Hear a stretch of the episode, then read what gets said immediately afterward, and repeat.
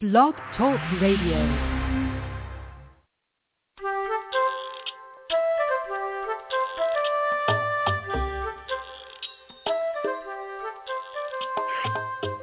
Hi there. Welcome to Teach Me to Talk, the podcast. I'm Laura Mize, pediatric speech language pathologist, and today is Monday, October 28th, 2013, and I'm so happy that you've joined me for the show.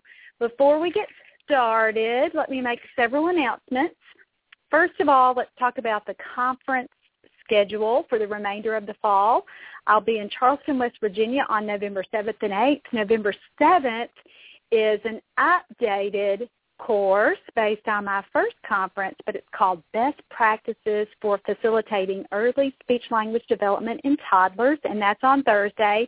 And then on Friday, I'll be doing Building Verbal Imitation in Toddlers, which is based on my book and the theory really um, included in the book for getting that verbal imitation piece going. So I'd love for you to join me in Charleston for either of those conferences, and you can get registration information and register at teachmetotalk.com. Secondly, I'll be doing building verbal imitation in toddlers in two other places before the end of the year. First of all, in Louisville, my town. So this is the hometown event for all of our um, friends that are in the Louisville area. And again, that's on Thursday, December 5th at the beautiful Marriott East. And so you can, again, get registration information at teachmetotalk.com. And let me include this for therapists who are Kentucky First Steps providers. I've gotten that course pre-approved through state lead agency, so there is no hassle for you in coming to that course. You can be confident that that will be accepted by state lead agency as Again, with no effort on your part, just sending in your certificate in the way that we normally do through Kentucky First Steps to get our courses approved.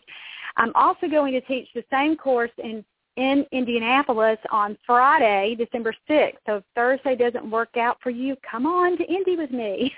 and this is also too for uh, all of our First Steps friends in Indiana. And so if you're a Kentucky provider, though, you can get that course or that day is approved as well.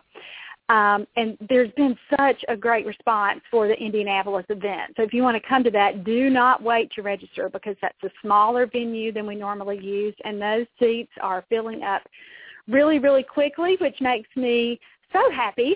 but go ahead and get your registration in, especially if you're coming to Indianapolis, because I don't want you to miss that. All right, let me direct your attention to a really interesting research article that I posted last week on teachmetotalk.com's Facebook page, and I think I also tweeted the link too. But let me tell you about this study. And again, it's one of those things where I always say, I love it when research backs up what we've been doing and what best practices are in early intervention. And this study really confirms that and it talks about language predictors for our little friends with autism spectrum disorders, and they looked at several factors to determine what would be the biggest predictor of children who would go on to talk. And we know this is in, and who also have an autism diagnosis. And we know this is important because studies tell us that about a third of kids or even up to half of kids with autism may only be minimally functional with language. So what does that mean? That means that they, it could mean that they don't ever learn to talk, that they are nonverbal or only minimally verbal, meaning that they just have a few little words that they use or a few little phrases or maybe are echolalic, but they don't really have functional language. So this study, again, is important because it, it helps us pinpoint as therapists and as parents of children with autism spectrum disorders, what kinds of things, what indicators lead us to believe that this child will eventually acquire language. And in the past, studies have said that things like pretend play or imitating a parent's gestures like with um, doing household routines were big predictors. But some of those things don't come as early for our little friends with a diagnosis of ASD as some um, of, of what they found, what these researchers found to be the, the best and biggest actually um, I can't wait to share this information because again, it's something I talk about every single day. And so the conclusion for this study was that the number of social games and routines in which children with autism can participate at a young age predict the development of language production over time. So what does that mean? That means your back and forth little games like Ring Around the Rosies and Peekaboo and even games that you make up that the child learns to play and that eventually he again is responding during it and he's participating and he's totally engaged while you're playing it and he remembers the game and eventually he initiates that game. All of those little routines that we do all of those social games that we teach um, play a big big part in in building that foundation for language development. And again the researchers say it's because when we teach little games like that, we're really teaching skills like turn taking and imitation and joint attention and social engagement. And when I'm talking about teaching social games like this in my courses, I always say this is the best therapy strategy to use because your goals are already built in. Uh, turn taking and, and eye contact and all of those things are naturally included when you play those little social games together. So if you've not been playing social games, you need to stop what you're doing right now and learn how to play some of those. And what I've been saying in my courses this fall is that every therapist needs at least 10 go-to games that you know inside and out and that you are able to teach and that you're able to tweak your goals, that you're able to um, really plan and play and modify and use with every kid that you see, no matter what his or her functional developmental level is and what your eventual goals would be. And so if you don't know how to do that, I've got a great resource to help you with uh, my book, Teach Me to Play With You, or you can go to some other great authors for help with that. The Hanen books, the book More Than Words, talks a lot about social games and how important those kinds of things are.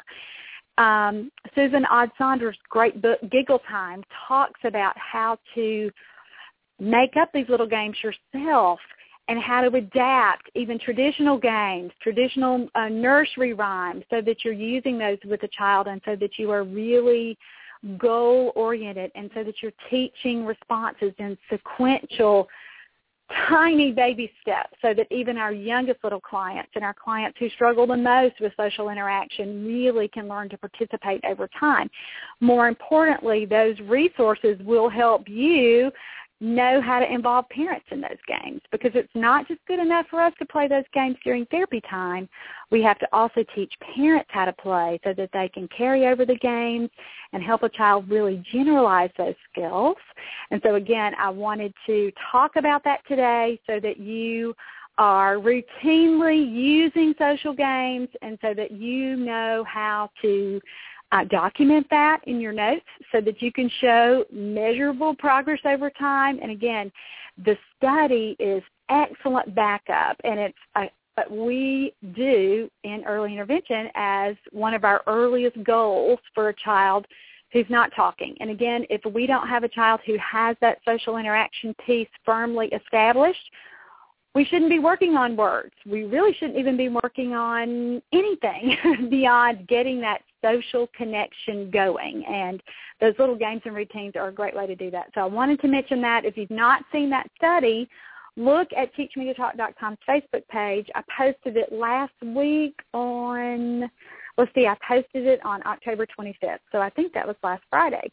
So take a look at that and um, use that for your um, ongoing kind of source that you, when you talk about social games with parents, you'll have a great recent study to really back up um, using that as a therapy strategy.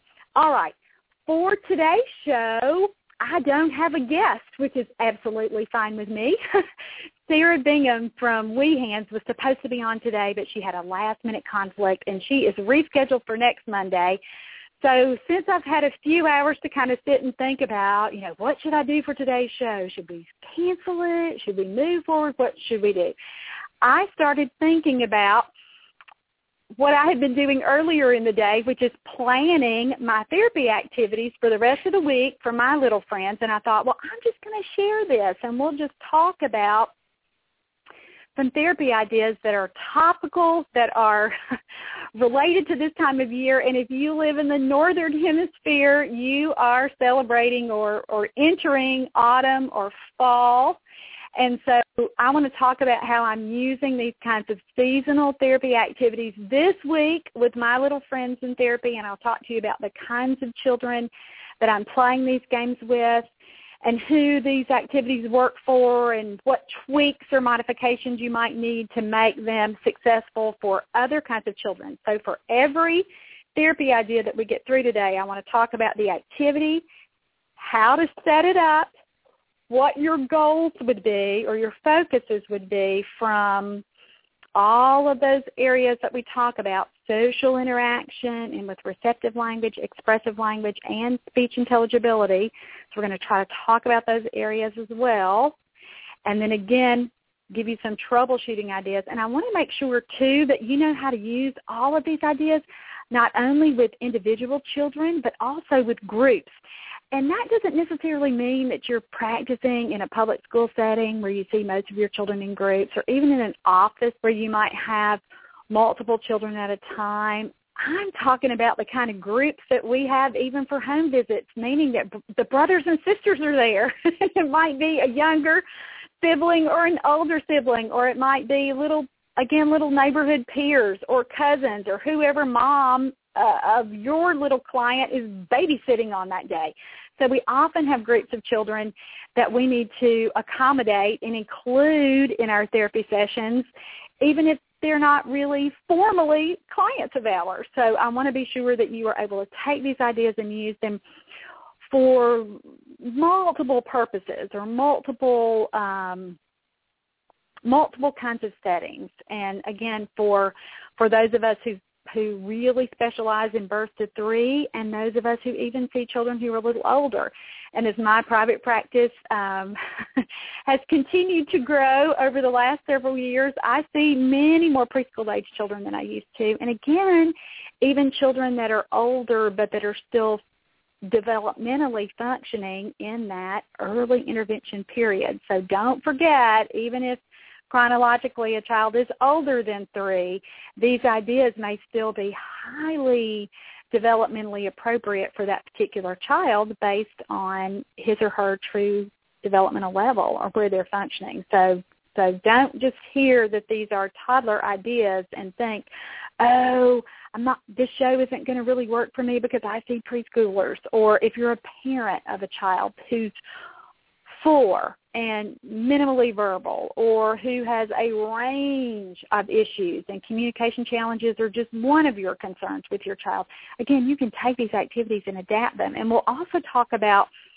um, motor skills and the and the motor goals that we can address. And so many of us in early intervention as speech language pathologists and as um, developmental interventionists or special instructors or whatever whatever a teacher person is called in your state, so many of us are really called on to address needs of children that go beyond communication. And I think that's fine. We're looking at the whole child. Now again, sometimes people talk about that's outside the scope of my practice, blah, blah, blah, whatever.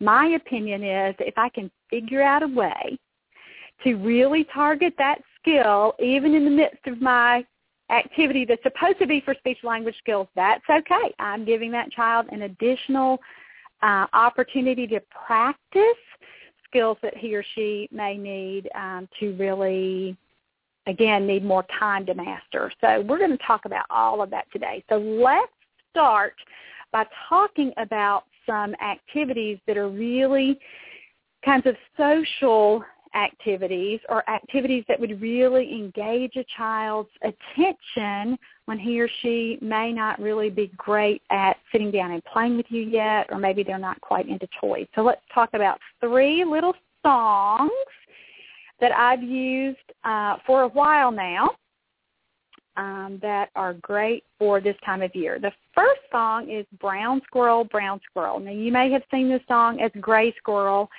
I don't know what color the squirrels are where you live. You'll just have to look outside and see for yourself. But I like to sing brown because um, I think that's uh, a color that children in this uh, younger age range may be more familiar with versus gray. But again, use your own, own judgment on that.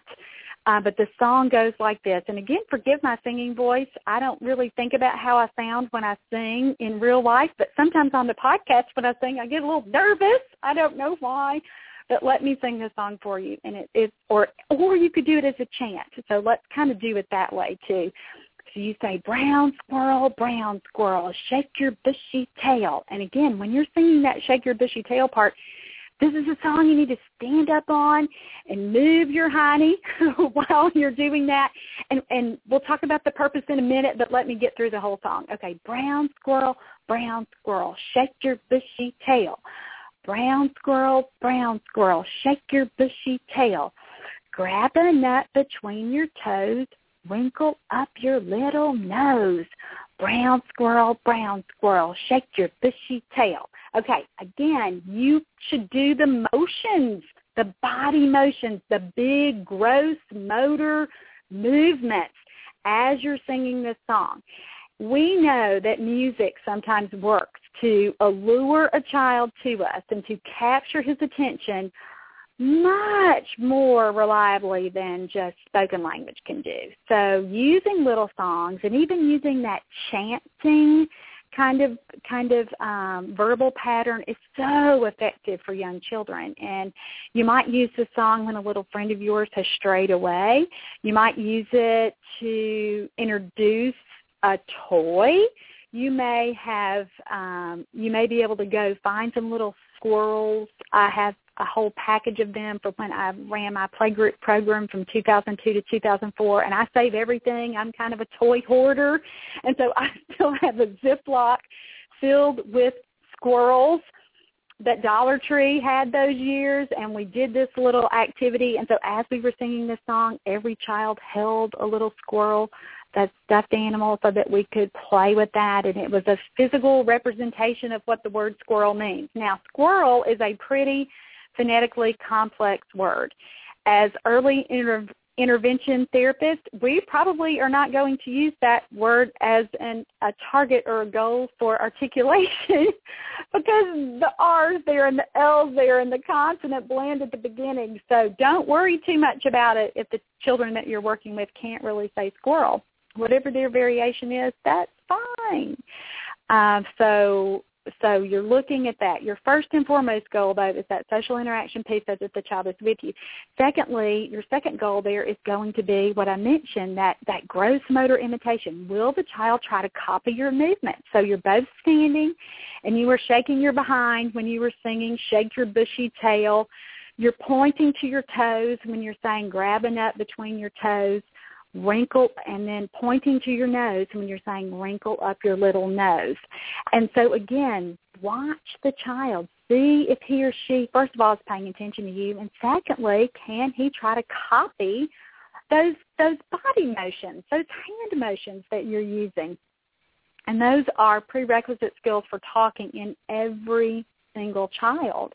Even our children with severe motor um, delays and disorders should be trying to do something that lets you know that, gosh, I can participate in this song, even if they're just smiling, even if they're trying to just move their little bodies in some way, shape, or form. So again, that's what you're looking for first and foremost when you're doing this kind of activity. Now, I mentioned using the visual uh, representation of the squirrel, whether that's a toy you may have a book about squirrels that you could use this song as an introductory activity uh, for the book or even a follow-up activity. And again, it's going to be a way to make the word squirrel come alive for a child and, and make it more meaningful and more relevant. Another great squirrel activity uh, I've used in the last say six months is called it's a game. It's like a little board game and it's called the Sneaky Snacky Squirrel Game. And I I found this game through Facebook through a friend of mine, Kelly Nelson, who's a developmental interventionist, wonderful, wonderful, wonderful therapist, and she's been on the show before. and she's done a great uh, therapy guide through myei2.com on sensory bottles. But I saw that she commented about this or said that this was one of her own child's favorite games. So that made me sit up and take notice because I value her opinion, and she said that her own little guy liked to do it. So I got it, and it's I, I got mine from Amazon, and it's a cute little fine motor game. It's I'm trying to open the box right now. And it's a little game so that I can describe it to you, but it's a little game that has little tree trunks um, as your board and then little holes that are color coded. And your, the object of the game is to get the acorn that also, and again, I like using these little plastic acorns. They're safer than real acorns, and again, they're plastic. They are kind of small, so if you have a child who mouths, this may not be the, best game to use but uh, little color-coded tops on these acorns and matching the colors is, um, you know, the, the the goal for this game. Now, I have children just use this with their fingers, so they just pick um, an acorn and then get it in the corresponding slot. Now, some of our little friends will not be able to match by color yet. That's okay. And again, we're not really teaching colors with this game matching comes well before a child would ever be able to, to answer a question like, what color is this? And so you want to always focus on that matching component first. And so a child, again, could do it with his fingers, or this game comes with a darling uh, set of tongs. Tail has the googly eye, everything. So really cute, cute, cute way to work on fine motor skills too. And if you have little guys that are older toddlers or who are – quite proficient with their motor skills, they may be able to use the tongs even earlier than you expect and surprise you. Or if you have preschoolers who haven't mastered all of those little fine motor prerequisites for writing, using tongs is a great way to target that. So cute little game. If you have more than one child, you could follow the real rules and use the spinner where you you know, spin and then again, I don't even know all the real rules to this game because I modify every single activity I ever use. But you could take a look at that and, and for your little siblings who are older that you're really um, want to make this game a little more challenging for or have some real rules to kind of see how they adapt and their little self-regulatory skills, whether they can hold it together to wait for their turn and follow your adult um, directions. You could use the spinner and again maybe follow the, the the regular rules for this game. But I love it for toddlers and it's been a real hit for the children that I've used it with, and I'm certainly pulling that back out this week. Uh, since it's a great fall-related activity. All right, so that was our first kind of um, activity. And again, we talked about your goals there. We talked about our social goals receptively. Certainly we are teaching a new noun. Children may not have had a lot of experience or a lot of exposure to the word squirrel yet.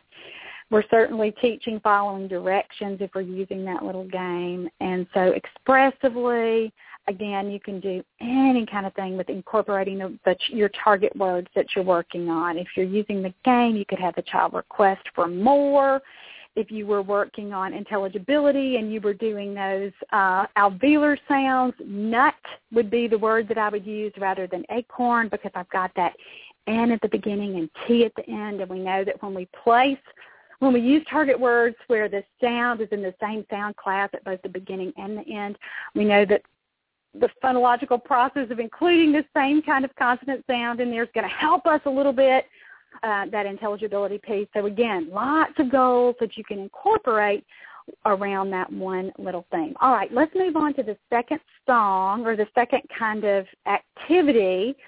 And we're going to be talking about things we can do with pumpkins. Now, the song is one that I've used on the show a lot. And if you've seen any of my previous therapy guides, I wasn't necessarily doing fall-related activities, but it's the same little tune. You can just modify it from holiday to holiday to holiday.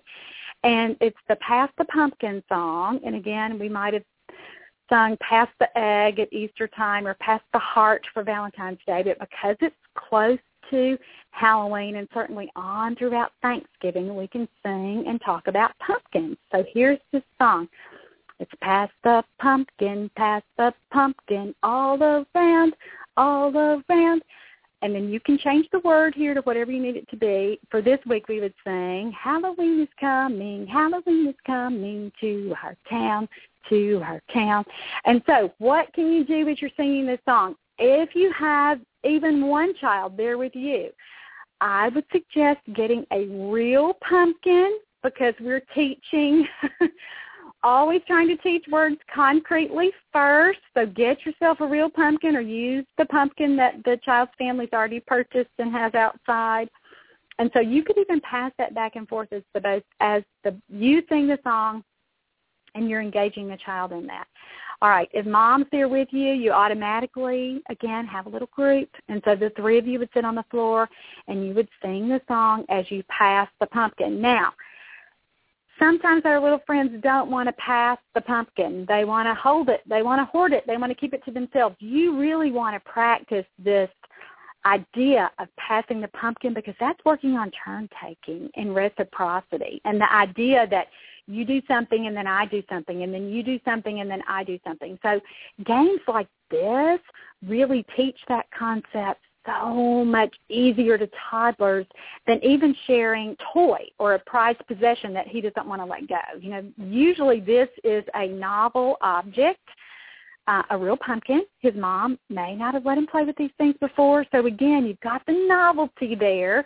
And so you're introducing this object and the first way that you're going to play with it is that everybody's going to share it by doing this little turn-taking game. Now, will it always go smoothly with every child? No. And what do you do if the child doesn't want to give it up? Well, you just take it for a millisecond, as I like to say, and then you give it right back. And you're still singing the whole time, and you're still keeping it fun and keeping it light. You don't get into a power struggle and say, you better give me the pumpkin, you know, or stop the game and do a whole big, you know, big diatribe on sharing. Don't do that. Just keep singing. And again, it's probably going to work better if you have several people there so that the child can see each person pass it to the next person in the circle and kind of understand the game from that perspective with everybody passes it and everybody takes a turn and your turn only lasts about a second before you pass it on. You may also have a helper with the child so that you're holding the, the helper or you, you're holding the child in your lap. So when the pumpkin gets passed to you, you can put, you know, hand over hand assistance and you can actually help the child take the pumpkin and then put it in the next person's hands or lap or however you're doing it. And again, that hand over hand assistance helps so many children. And because this is a new activity, you may see better reciprocity and turn taking than again if you had used it with something that the child had already used previously. So I think it's a great way to target so many of our little social goals. And again, do you care if the child really sings? No way. You're just looking for participation here and engagement and again doing all those things that we talked about. So um, great, great, great way to work on um, your social goals. Okay, you can also do some fantastic receptive language um, activities with real pumpkins. And again, if you're using your little group uh, there with siblings or whether it be peers or other children or whatever you have, you could do some things with following directions. So what are some things we can do with pumpkins that are really, really fun? Well, we could take a real Montessori approach. And if you are on Pinterest take a look at this. I've pinned it previously uh, on my Halloween for toddlers, and on Pinterest, um, my professional boards are teachmetotalk.com, and you can see the boards there. A lot of people get confused because they don't put the .com in there. So, so look it up like that, and then click on the board. You know, Halloween for toddlers, and you can see um, this pin, and then hopefully it'll trace back to the real article. And so again, if you um, real Montessori approach, that would be that you are doing very practical things with that pumpkin. You can wash it. So what could you use to wash the pumpkins? Well, it would be really fun if you used real soap and water and you had a little tub there with your soapy water in it and you were washing it. If with a washcloth, or you could use a sponge, or the little picture I think that's pinned on Pinterest. It uses a toothbrush. Now I think a lot of my little friends would see the toothbrush and naturally want to brush their teeth with it and then put it back on the pumpkin. If you can stand that and don't think that's too gross, you go right ahead. I'm not going to be doing that. I'm going to be using the water. If you don't want to use the water, if you think that's too messy, my goodness, just use baby wipes. I think toddlers are obsessed with baby wipes and love them anyway, so that would be a real fun thing to do. You've already kind of had your Pass the Pumpkin song. If you're washing, you I would also incorporate a little song here with, you know, this is the way we wash the pumpkin, wash the pumpkin, wash the pumpkin. You know the rest of that song. So sing that and again we we all know why music works. And so be sure that you're singing and coming up with little little verbal routines, uh, little songs that you sing over and over and over and that you just adapt from activity to activity to activity. And again, this makes play highly predictable for children. They anticipate what's going to happen, so they are more likely to participate. So that's something else you can do with your real pumpkin. And again, you're targeting uh, that word, that very practical verb, which is wash other directions that you can follow with the pumpkin. If you have other children there, you can roll it back and forth and you might make a little relay of this where where you roll the pumpkin to the other side of the room and then the child waiting on the other side gets to roll it back. And you can do some really fun things with that. Other verbs that you might do you might sing instead of pass the pumpkin. If everyone has a pumpkin their individual pumpkin or you could do it with just the one pumpkin everybody there could pat the pumpkin. And so then you're singing, pat the pumpkin, pat the pumpkin, all around, all around. You know, again, blah, blah, blah, finishing on out like you want to do it.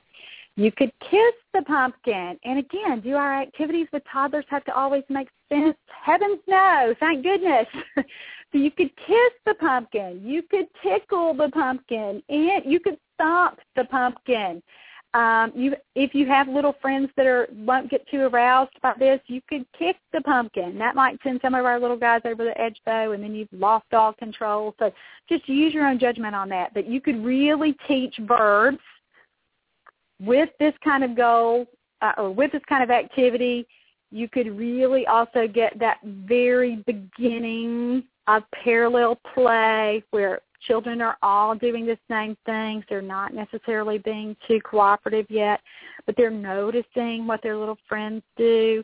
And so you could do some nice things with um, accomplishing both of those goals with that activity. Other things you could do for just a purely um, social kind of activity is really include another child's name so that you're saying, roll the pumpkin to Tyler roll the pumpkin to Brandon, roll the pumpkin to Susie, you know, whoever's there, so that you're really using your peer name. So that's a lot of fun too. If you don't want to roll it, if you want to have the children kind of sitting in a, a larger circle, you could say take it to and the child's name. Now children who are toddlers picking up something and taking it across the room, again, loads of fun for this age group. And so I wouldn't even think about getting little pumpkins for this activity. I would get a larger pumpkin, one that weighs a little bit. What have you done when you've introduced some weight into the object that you're carrying? You're you're doing deep pressure. You're doing heavy work. And so for our little guys who need that sensory strategy to help them calm down and participate, carrying a larger pumpkin like that would be a nice, nice way to include that sensory strategy as part of your game. So you, you've tackled two goals there with the, your sensory uh, regulatory piece and your social piece if you're having them take it to another little peer. What if you don't have peers but you still want to work on or include maybe this activity as a regulatory piece of your therapy session? Uh, you, you want to use that heavy work and you really want to talk to moms about how they could do this this time of year, why don't you use that same activity with take the pumpkin and then you can have them take it to various places in the house. And if you're also working on prepositions, you can, oh, this would just be a great way to extend your language goals too. So you could say put it on the couch, put it under the table, put the pumpkin in the chair, put the pumpkin in your bed, put the pumpkin, you know, um, on wherever. And so you're look at how many things you're accomplishing there. You're working on your prepositions. You're working on just following directions. You're using some functional locations around the house. I mean, I think a two-year-old would think it would be hysterical to go put the pumpkin in the bathtub. And again, you've got your movement piece going there. And this might be a nice thing to do in between some of your other play activities. I talk all the time about how we need to use a move, sit, move, fit kind of what that means. It means that some of your activities you're going to be sitting down together and then after you've done that for 10 minutes or whatever the child needs, you need to get up and move. You need to change location so that you can re-energize that little um, arousal system so that you can get some of those wiggles out so that the child will be able to come back after you've done that movement activity and sit with you and do a quieter activity. And this is a great way to make the sensory piece of our treatment plans more fun so that we're still targeting language. We're still targeting receptive language. You know, you can of course work your expressive language goals in here. And so again, I want you to be really creative and think about all the different things that you can do with that real pumpkin while you are also incorporating your um, language goals as well as your sensory strategies. Okay, another great, oh, let me talk about this. Using even just a box or a wagon there with the pumpkin is also a great way to target prepositions. So you're having the child, you know, put the pumpkin in the wagon and under the wagon and you can turn the wagon upside down and even say on the wagon and just you, then you can knock it off the wagon and again you, you're targeting those early early location phrases those location words that are so important to be able to understand in everyday life so that a child can follow directions from his parents or from his teachers or wherever he happens to be. So a wagon is a great prop um, this time of year, but if you don't have a wagon, use a box, use a laundry basket, anything like that so that you could really target those prepositions. And you may not be moving throughout the house during this portion of your session. You're staying right there and really working on the receptive language piece. If your child is beyond that, and you're working on, say, vowels for intelligibility, prepositions are great target words because they nearly all begin with vowels. you know, in, out, on, off, up. So you look at that uh, variability there with sound production. So you can do some great things with that as well. And so many of our little guys who have apraxia or motor planning verbal motor planning problems need that vowel differentiation practice. So prepositions are great, great, great target words for those kinds of kids. All right, other things that you can do with real pumpkins. This is also pinned on TeachMeToTalk.com's Pinterest page. You can hammer golf tees into the pump. Tons of fun for toddlers. They absolutely love it. Now, you pretty much are destroying the pumpkin that you use when you do this activity. So you may have to bring your own pumpkin so that you are not going to make mom upset that you have ruined the pumpkin that they are planning to carve later this week. So, but a great fine motor activity. Our OT friends would love that.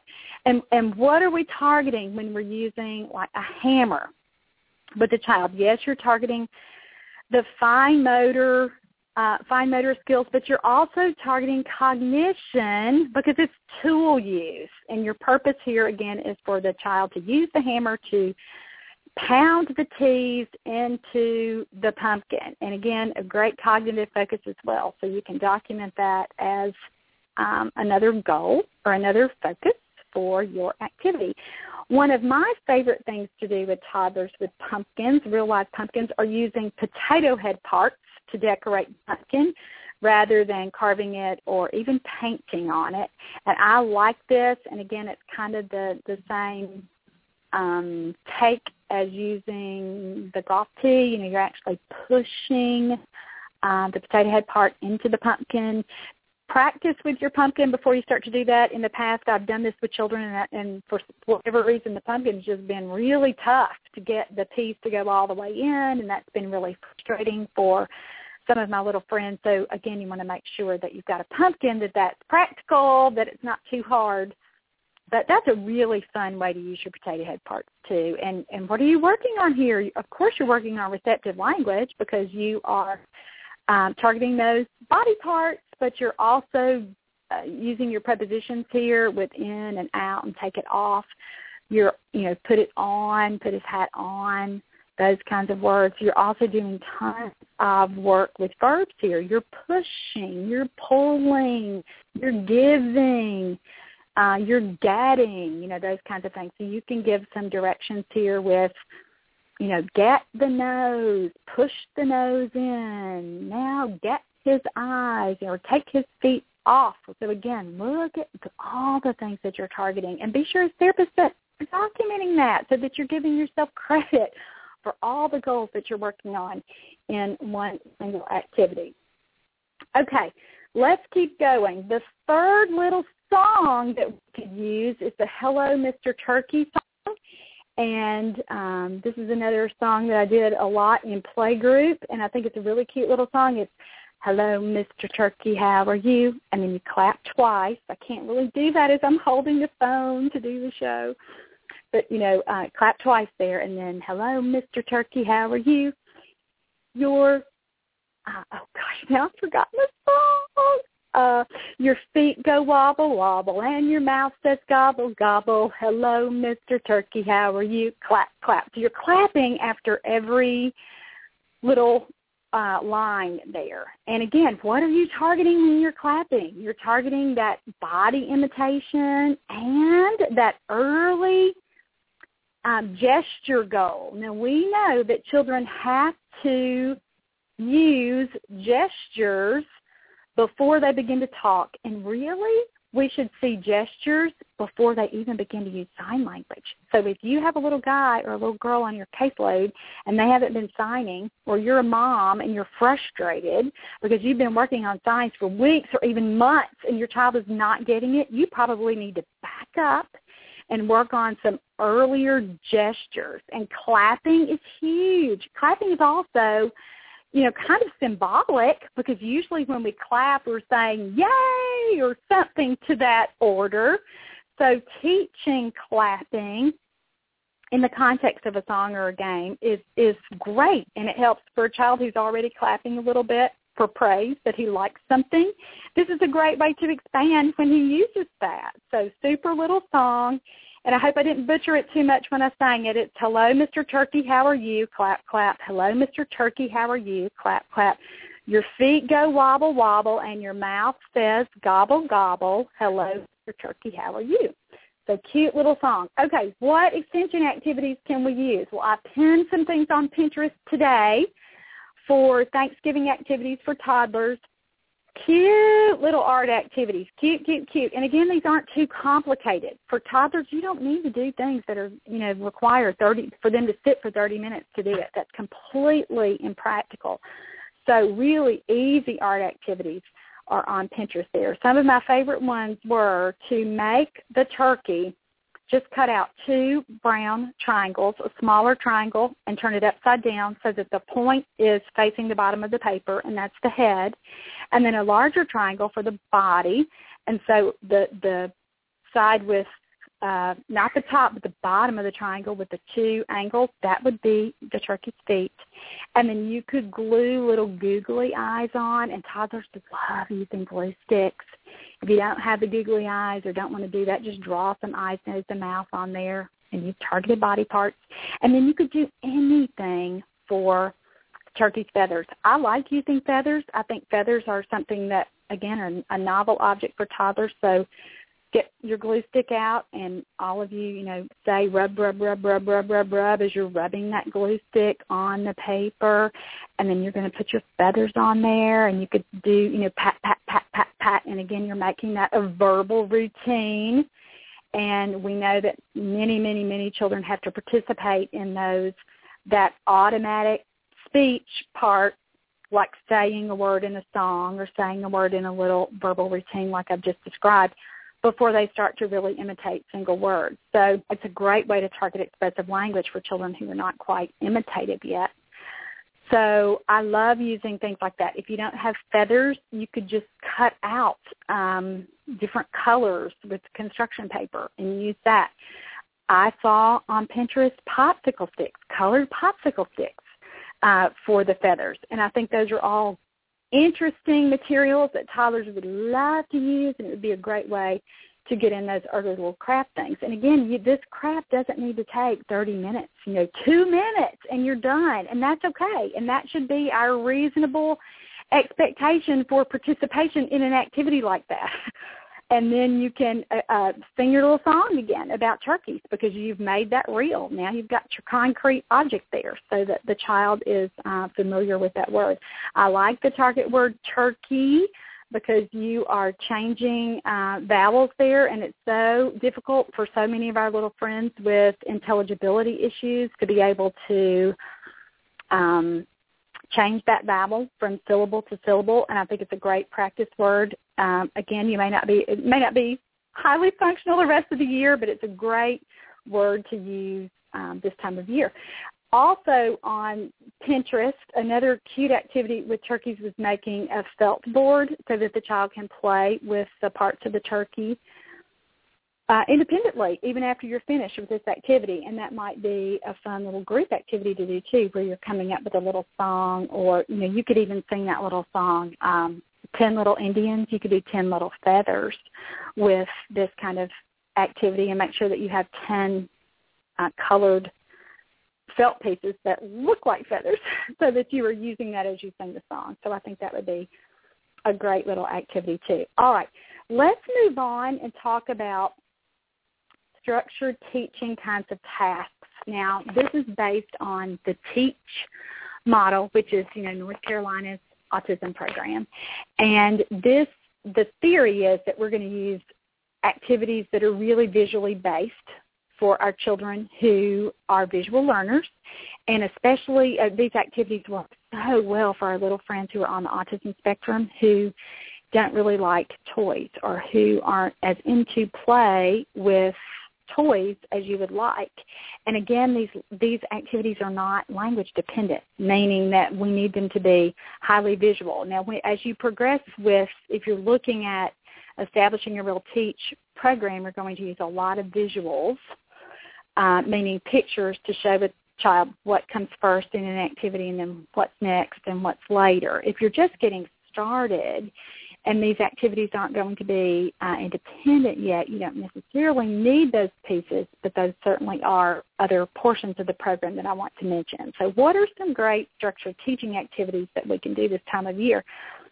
Well, first of all, matching or putting objects into sorting those kinds of pieces, you know, one group from another, that's always a big, big, big early goal with any of your structured teaching programs. So I was at Dollar Tree today, and again, I told you at the beginning of the show, this is I had already been planning these activities for the kids that I'm seeing this week, so I ran in to pick up some of these things. Um, one of my little guys that I'm seeing is really still into container play, and we know that that's for children who are developmentally still under 12 months of age, that's what they like to do. They like to put things in containers and take them out. And so what can we do for a kid at this developmental level? Sometimes we really struggle for activities or for a therapy session and for a home program for these kinds of kids. So even getting clear a clear container and just drilling a hole in the top uh, or using a container that already has a hole, some holes in the top, like a Parmesan cheese container, and then looking for interesting objects for the child to put in there. Because it's Halloween or fall, we would look for, um, or and you could not even sharpen them yet, just take them, you know, directly from the con- from the package that they come in. And what's your your goal for this is pretty simple. It's just that the child would put three or five of them or ten of them, if he has a long enough attention span, into the container. And this is so um, engaging for children who are at that developmental level because they're still cognitively kind of working on that concept of in and out. And they really like to get uh, objects placed into that little hole and we all know children get interested in this you know because they try to stick uh cars in the air conditioner vent or they're trying to put something in any little opening that they have in your home. And this is kind of a precursor to being able to work puzzles. And so it's a great great or or a shape sorter toy if you have children who aren't developmentally there yet. This is a great way to kind of get them there is to do an earlier um, modified version of that activity. So that's a great one to do. If you have children that are more advanced and you want to do some object-to-object matching, I found some great things for this today at Dollar Tree. They had some super felt um, pumpkins that were already in a little package. I think there were three or four orange pumpkins and then, you know, maybe four brown pumpkins and then four yellow pumpkins. So you could do some matching with that and have some color matching for your children who are ready for that. They also had some leaves that were felt as well, so a really similar kind of activity. You may have children who aren't matching by color, but you're just going to have them put all the pumpkins on this side and all the leaves on the other side. And you'll have to provide a model of that. What I would probably do is take a piece of cardboard or construction paper or even something like a plastic um, bowl. It, or you know it could be something left over like a cool whip container and put a pumpkin in the bottom of one container one of those little pumpkins the your felt pumpkins and then the leaf in the other container and then that's your goal is you're going to sort. You could put all the pumpkins over here and all the leaves over there what if you can't get to dollar tree and you can't get the pre-made felt uh objects? Make them yourself. You know felt is really cheap at walmart. I think it's like a sheet and so you can make that yourself. What if you're not even that crafty and you don't want to do it? Get construction paper uh, I like to laminate all of those little activities so I can keep them from child to child and year after year. You know, I have some laminated little games and materials that are, you know, five years old, and some that are even 10 years old. And so you can keep them forever and use them year after year after year. So those are some kinds of matching little activities that you can do with that.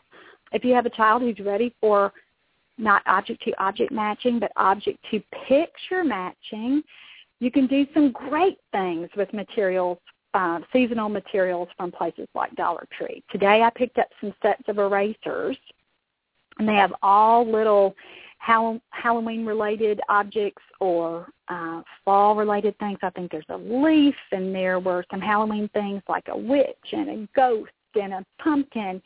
And so what can you do with this? Well, you could match it object to object and do what I described earlier, which is put uh, one of each of those kinds of things maybe in a little slot in a box, or you could just have them even laid out on the floor or on a table, or you could put them in a muffin pan or an ice tray so that the child has to figure out, okay, here's the witch in the little in the in this part of the pumpkin or this part of the muffin pan and I've got to put all the witch erasers right there together. So they're doing that nice sorting and matching. One way to kind of bump this up a little bit is to do some pattern matching, and that's where you are taking your erasers and put it on your scanner or on your copier at home, copy those erasers, and again you get the picture, and the child is supposed to match the eraser to the picture of the eraser, the picture of the same thing. And you could do several little patterns. You might have children who are just ready to do that one-to-one matching. So you're going to make all of your pictures single pictures. So he has to match the picture of the ghost to the ghost eraser. And then same thing, you know, with all of them. You might have children who are ready for two pictures per little page. I have a little friend that I'm going to see that I'm going to be able to do, you know, five or six pictures. She's older and she'll love that. And this will be an activity again that'll be highly preferred for her. So when she's getting a little cranky and doesn't want to do what I want her to do in therapy anymore, I'm going to pull this activity out because I know it'll bring her right back to me. She will love it this is a strength of hers, and then I can incorporate some other higher level language goals in there too. Now with TEACCH, you're not really supposed to be overly verbal in these activities, but if you have a child that's ready for that, you know, with my little girl that I'm seeing, I'll have her ask me for what comes next or tell me what comes next. And that's what we're doing. We're working on sequencing and we're working on using longer phrases in short sentences. So she'll be able to verbally request that. You know, I need a cat, please, or I need more pumpkins so that she can match all of her little pictures there with um, what I've already pre-made for her. So great way to include those little visual tasks. okay, what about using these kinds of matching activities for groups? How can we do that? Well, we set up little relays. And so you would take whatever you've laminated, whether you've laminated lots of pumpkins or maybe you've you've gotten different colored construction paper and made a bunch of leaves. So you've got red leaves and yellow leaves and orange leaves and brown leaves. You put one of each color on each side of the room, and for groups of children, you need to have lots of material. So you would have like you know seven or eight of each color, and then you know each child then is going to pick a leaf, and I would put these leaves maybe in your plastic jack o' lantern, and so the child has to reach in and pick one, and toddlers think that is so fun. And if they're ready to do expressive language, you know, even if they're signing, they could sign more. Or, you know, you might say, whose turn is it? And the target sign there is mine, so that they're tar- they're signing mine. And so you are having them, uh, you know, they're doing their version of requesting, whether it's with a sign or a word or a gesture, whatever you're using, and then they run and they match their leaf to um, the leaves on the floor. You know, so they if they have an orange leaf, they put it in the pile with the other orange leaves, and then they run back to the starting line. You're targeting executive functioning with this kind of game. They have to take turns. They have to wait in line.